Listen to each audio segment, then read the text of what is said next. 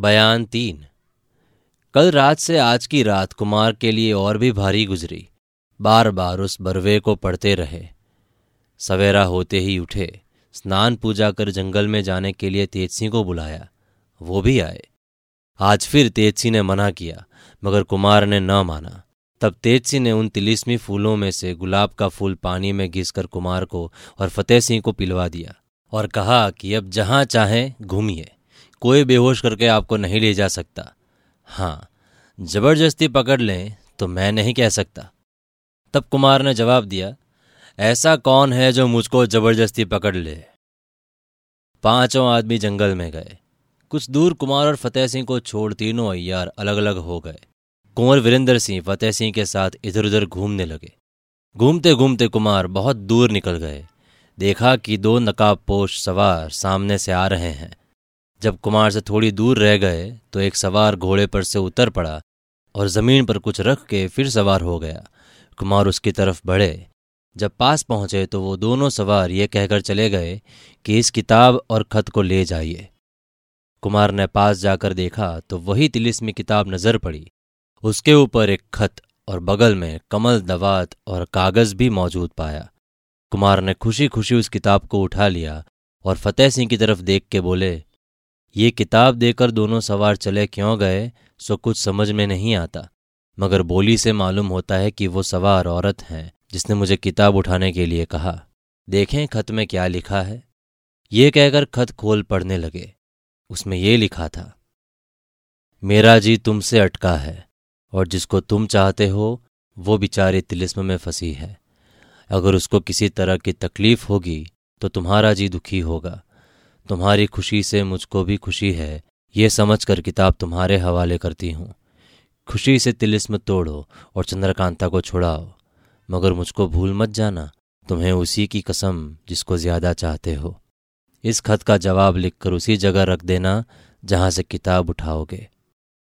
खत पढ़कर कुमार ने तुरंत जवाब लिखा, इस तिलिस्मी किताब को हाथ में लिए मैंने जिस वक्त तुमको देखा, उसी वक्त से तुम्हारे मिलने को जी तरस रहा है। मैं उस दिन अपने को बड़ा भाग्यवान जानूँगा, जिस दिन मेरी आँखें दोनों प्रेमियों को देख ठंडी होगी। मगर तुमको तो मेरी सूरत से नफरत है, तुम्हारा वीरेंद्र। जवाब लिखकर कुमार ने उसी जगह खत रख दिया। वो दोनों सवार दूर खड़े दिखाई दिए। कुमार देखकर खड़े राह देखते रहे, मगर वो नज़दीक न आए। जब कुमार कुछ दूर हट गए, तब उनमें से एक ने आकर खत का जवाब उठा लिया और देखते देखते नज़रों से ओट हो गए।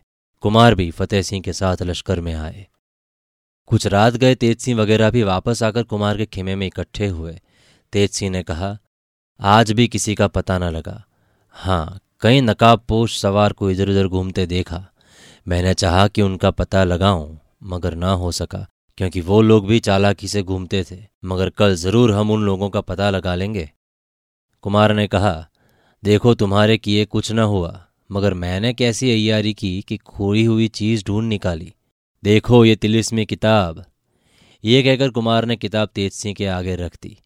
तेज सिंह ने कहा, आप जो कुछ अयारी करेंगे वो तो मालूम ही है, मगर ये बताइए कि ये किताब कैसे हाथ लगी जो बात होती है ताज्जुब की। कुमार ने बिल्कुल हाल किताब के पाने का कह सुनाया। तब वो खत दिखाया और जो कुछ जवाब लिखा था, वो भी कहा। ज्योतिष जी ने कहा, क्यों ना हो? फिर तो बड़े घर की लड़की है। किसी तरह से कुमार को दुख देना पसंद न किया। सिवाय इसके खत पढ़ने से ये भी मालूम होता है कि वो कुमार के पूरे पूरे हाल से वाकिफ है। मगर हम लोग बिल्कुल नहीं जान सकते कि वो है कौन। कुमार ने कहा, इसकी शर्म तो तेज सिंह को होनी चाहिए कि इतने बड़े अयार होकर दो चार औरतों का पता नहीं लगा सकते। तेजसी ने कहा, पता तो ऐसा लगाएँगे कि आप भी खुश हो जाएँगे। मगर अब किताब मिल गई है तो पहले तिलिस्म के काम से छुट्टी पा लेनी चाहिए। कुमार ने कहा, तब क्या वो लोग बैठी रहेंगी? तेज सिंह बोले तो क्या अब आपको कुमारी चंद्रकांता की फ़िक्र न रही? कुमार ने जवाब दिया, क्यों नहीं? कुमारी की मोहब्बत भी मेरे नस नस में बसी हुई है। मगर तुम भी तो इंसाफ करो कि इसकी मोहब्बत मेरे साथ कैसी सच्ची है। यहाँ तक कि मेरे ही सबब से कुमारी चंद्रकांता को मुझसे भी बढ़कर समझ रखा है। तेज सिंह बोले हम ये तो नहीं कहते कि उसकी मोहब्बत की तरफ़ ख्याल न करें, मगर तिलिस्म का काम भी तो ख्याल होना चाहिए। कुमार बोले तो फिर ऐसा करो कि जिसमें दोनों का काम चले। तेजसी ने जवाब दिया, ऐसा ही होगा। दिन को तिलिस्म तोड़ने का काम करेंगे, रात को उन लोगों का पता लगाएँगे। आज की रात फिर उसी तरह काटी। सवेरे मामूली कामों से छुट्टी पाकर कुंवर वीरेंद्र सिंह, तेज सिंह और ज्योतिष जी तिलिस्म में घूमे। तिलिस्मी किताब हाथ ली। जैसे जैसे उसमें लिखा हुआ था, उसी तरह से लोग तिलिस्म तोड़ने लगे। तिलिस्मी किताब में पहले ही लिखा हुआ था कि तिलिस्म तोड़ने वाले को चाहिए, जब पहर दिन बाकी रहें, तिलिस्म से बाहर हो जाए, और उसके बाद कोई काम तिलिस्म तोड़ने का न करें।